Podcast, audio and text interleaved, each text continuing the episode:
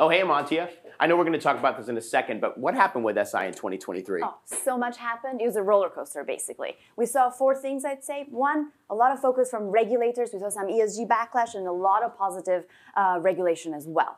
Two, climate impact is starting to materialize. We're seeing the impact in portfolios and in economies. Three, a lot of focus on workforce issues here in the U S, if you remember, all the way through October, which means, again, human capital management is one of those areas we need to take a look at. And then four, I'd say bumpy ride for investors in those green tech or renewable energy stocks from a, from a stock perspective, even though in the real world, we actually hit global records in investment in renewable energy capacity. So lots of ups and downs. Lots of things to unpack, and I'm looking forward to twenty twenty-four. Yeah, and I'm looking forward to talking about this with you and Michelle in just a moment. Thanks, Amartya.